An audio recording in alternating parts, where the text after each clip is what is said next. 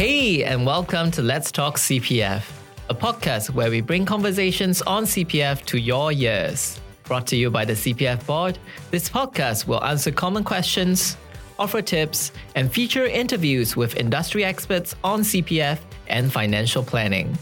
Thanks for listening, and let's get straight into today's episode. It's the month of February right now, and that means that tax season is upon us. What are tax reliefs? What are some qualifying tax reliefs you can get? In today's episode of Let's Talk CPF, we will cover just that. I'm Phyllis from CPF Board, and what better way to learn more about filing our personal taxes than from an expert from the Inland Revenue Authority of Singapore, or more commonly known as IRAS.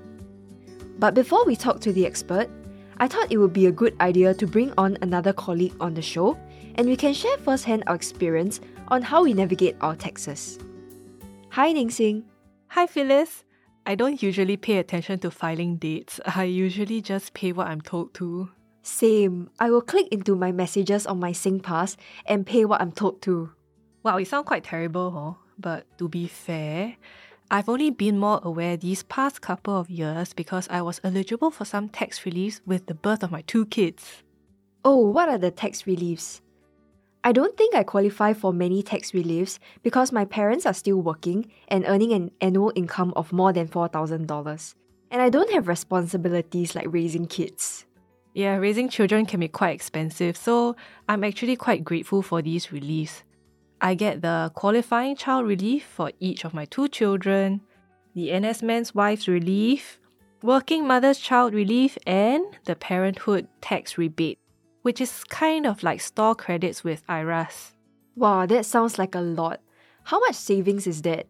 Well, the qualifying child relief or QCR is split 50 50 between my husband and I, and we get $4,000 of relief per child.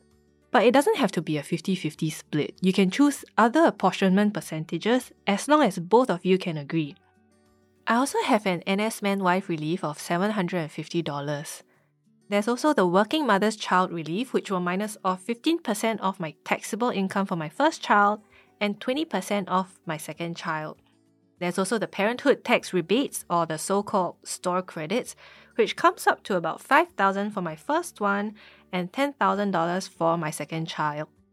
We all know the government wants us to have more children, so that's why there's so much support for parents. But then I don't encourage you to have kids just to reduce your payable taxes. Yup, definitely not in my immediate plans. For myself, since I'm not eligible for such grants, what I do is to top up my CPF accounts. Last year, I top up mine and my parents' CPF accounts, and this reduced my taxable income by quite a bit. Yeah, the number one thing you can do to reduce your taxes as a young single worker in Singapore with no need to support your parents or children is probably to top up your CPF accounts. Yup, aside from the reduction in payable taxes, another reason is that it's important to start building up our retirement savings early. And one way to do this is through voluntarily contributing to our CPF accounts as early as possible. This is on top of the mandatory employers and employees contribution every month. Oh, so when did you start your voluntary contributions and what spurred you to do so? Actually, how I got myself started with voluntary contribution was because last year I actually bought a BTO with my fiance, and that made us start thinking about settling down and eventually retirement. I mean, I know it's a stretch, right? Like, I'm 25 and already thinking of retiring, but who doesn't want to retire early? At the start, I was very stressed about it. Like, on top of the 20% contribution, I still have to top up extra. Actually, nobody says that you have to contribute that much to your CPF. You can start small first, then slowly increase your contribution when you are able to. Yeah, true. I think this is less stressful for us also, especially as employees that are new to the workforce. Yeah, you'll be surprised that a small amount will grow to quite a bit in the long run with the power of compounding. Just imagine if you top up $50 a month to your retirement account with the current interest rates of up to 5 to 6% per annum, this $50 will grow to more than $7,000 in 10 years and more than $12,000 in 15 years. Yup, so with this small step that I'm taking, I hope I'm closer to soaking in the sun in New Zealand for as long as I want in 30 years' time. Beyond CPF top ups and parenthood reliefs, There are quite a bit of other reliefs that IRAS has, but I'm not the expert on this, even though I did quite a lot of research for my own personal tax situation. Don't worry, after the break, we have Yijing from IRAS to tell us all about tax savings. Yijing is from the Individual Income Tax Division, and she helps to ensure that over 2 million taxpayers in Singapore can pay their income tax smoothly. If you send in the question on filing, claiming of expenses, and personal reliefs and rebates, she's the expert in answering you and I'm very excited to have her here with us.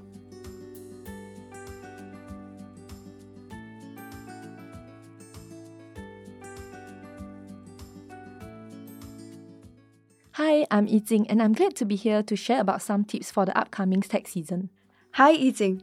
We know that taxes help build our nation, and without taxes, we wouldn't have things we take for granted, for example, schools, buses, and roads. And that's why we should pay our taxes promptly. I think the first question I have for you here as a first year employed person is what do I need to do and what do I need to know during tax season? How it works is that for the year of assessment, in short YA 2024, which is this year, you will be taxed based on your income earned last year in 2023. Filing for each YA starts on 1st March and you must file your income tax return by 18 April. Generally, there are two groups of taxpayers those who are required to file a return and those who are on the No Filing Service NFS. You must file a return if you receive any letter, form, or SMS informing you to do so, regardless of how much you earned last year. So, Phyllis, have you received any SMS informing you that you are under the NFS? Yes, I received the text. That means you are under the NFS. Your income will be pre-filled because your employer is under the Auto Inclusion Scheme, AIS. If there are no further changes to be made, there is no further action required from you. Some taxpayers on the NFS will receive their tax bills directly through the Direct Notice of Assessment DNOA initiative. But remember to check your tax bill within 30 days of getting it. You can file an objection online at My Tax Portal if there are any changes. And all this can be done at My Tax Portal? All I remember is receiving an SMS to pay my tax online. Yes, all this can be done at My Tax Portal. The IRAS website also has filing and relief checkers for you to find out if you need to file and what are the tax reliefs you may be qualified for. Just note that the total amount of all personal income tax reliefs you can claim is capped at $80,000 for each YA. Okay, does this mean I have to manually fill in my tax relief claims every year? Since you are filing for the first time, you are required to manually fill in your tax reliefs. To make it simpler for you, past year's tax reliefs will be automatically included in your tax return for subsequent years. However, you will still need to double check and remove any claims that you do not qualify for anymore. Adjust the tax relief amount too if it's not accurate. Plus, you might be eligible to claim for new relief this time round. Other than NFS, you mentioned the auto inclusion scheme. Can you explain what this is? AIS is compulsory for employers with 5 or more employees. Employers on AIS must submit their employees' income information to IRAS between January and March. IRAS will then pre-fill the income submitted by the employer. So if your employer is on AIS, you will enjoy the convenience of pre-filled tax returns and you do not need to declare the same income in your income tax return. Let me summarize what we have discussed so far. Firstly, filing starts on 1st March and ends on 18 April. Secondly, there are two groups of taxpayers. If you are on NFS, IRAS will tell you over SMS, and you just need to verify and pay your taxes. The second group not under NFS, you will need to file a return. And lastly, you can do all of these online. So, Yijing, since you are from the Individual Income Tax Division, can you share tips on how we can lower our tax bill? There are some ways to reduce your taxable income. Firstly, you can make donations to approved charities and enjoy tax deductions of 2.5 times of the donation amount. Secondly, you can claim tax reliefs, such as in Ning Xing's case where she had at least $10,000 worth of reliefs deducted from her annual taxable income. Lastly, you can top up CPF. If you had top up last year, you can claim the relief this YA. If you have not done so, you can still top up this year and get the relief next year.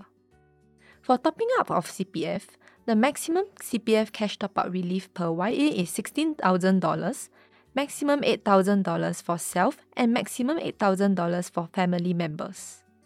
To add on to what Yijing has shared, if you are making cash top ups to your spouse or sibling CPF, their annual income in the previous year from the top up must be $8,000 and below in order for you to be eligible for the tax relief. Or you can also check if your parents are eligible for the Matched Retirement Savings Scheme or the MRSS, where for every dollar you top up in cash to the retirement account of eligible members, the government will match dollar for dollar up to $600 per year. So, to summarize so far, firstly, you can donate, top up CPF, or check for the relevant tax reliefs to reduce your taxable income. Secondly, if you don't have people to support, like parents, children, spouse, topping up of CPF is the best way to reduce your taxable income. But please do your research for the exact details of the schemes on the CPF and IRAS website. We have covered quite a bit on employed taxpayers, but there is also a huge number of self employed taxpayers. What are your top tips for self employed taxpayers? Firstly, self employed taxpayers can claim allowable business expenses, such as deduction against their income to reduce their tax payable. Allowable business expenses include rental and upkeep of business premises, advertising costs, utilities, telephone charges for business use, and renewal of professional memberships. Secondly, self employed taxpayers should know that expenses that are personal and private in nature such as their own salary and medical expenses, are not deductible. Thirdly, self employed taxpayer may encounter the term FEDR, also known as Fixed Expense Deduction Ratio. To simplify tax filing, those who qualify for FEDR can claim their business expenses based on the prescribed percentage of their gross income earned. So, filing for these taxpayers is now a lot easier since they don't need to manually calculate their tax deductible expenses for the entire year. You know how there's a saying that the only certain things in life are death and taxes? At least IRAS is able to make tax filing easier for us. Any last words for our listeners? A gentle reminder start filing online from 1st March and avoid last minute filing. We must receive your returns by 18 April. Thank you, Yijing, for walking us through tax season admin. Remember to check your MyTax portal on 1st March to file your taxes. You've been listening to Let's Talk CPF. Before you go, we would love to hear from you. Email us with your questions or comments at podcast at cpf.gov.sg so we can create better content for you. You can also leave us a review on the platform you're listening from to help others learn about our podcast. For the latest news, visit cpf.gov.sg slash podcast or follow our social media pages. Thank you once again. Until the next time, let's talk CPF.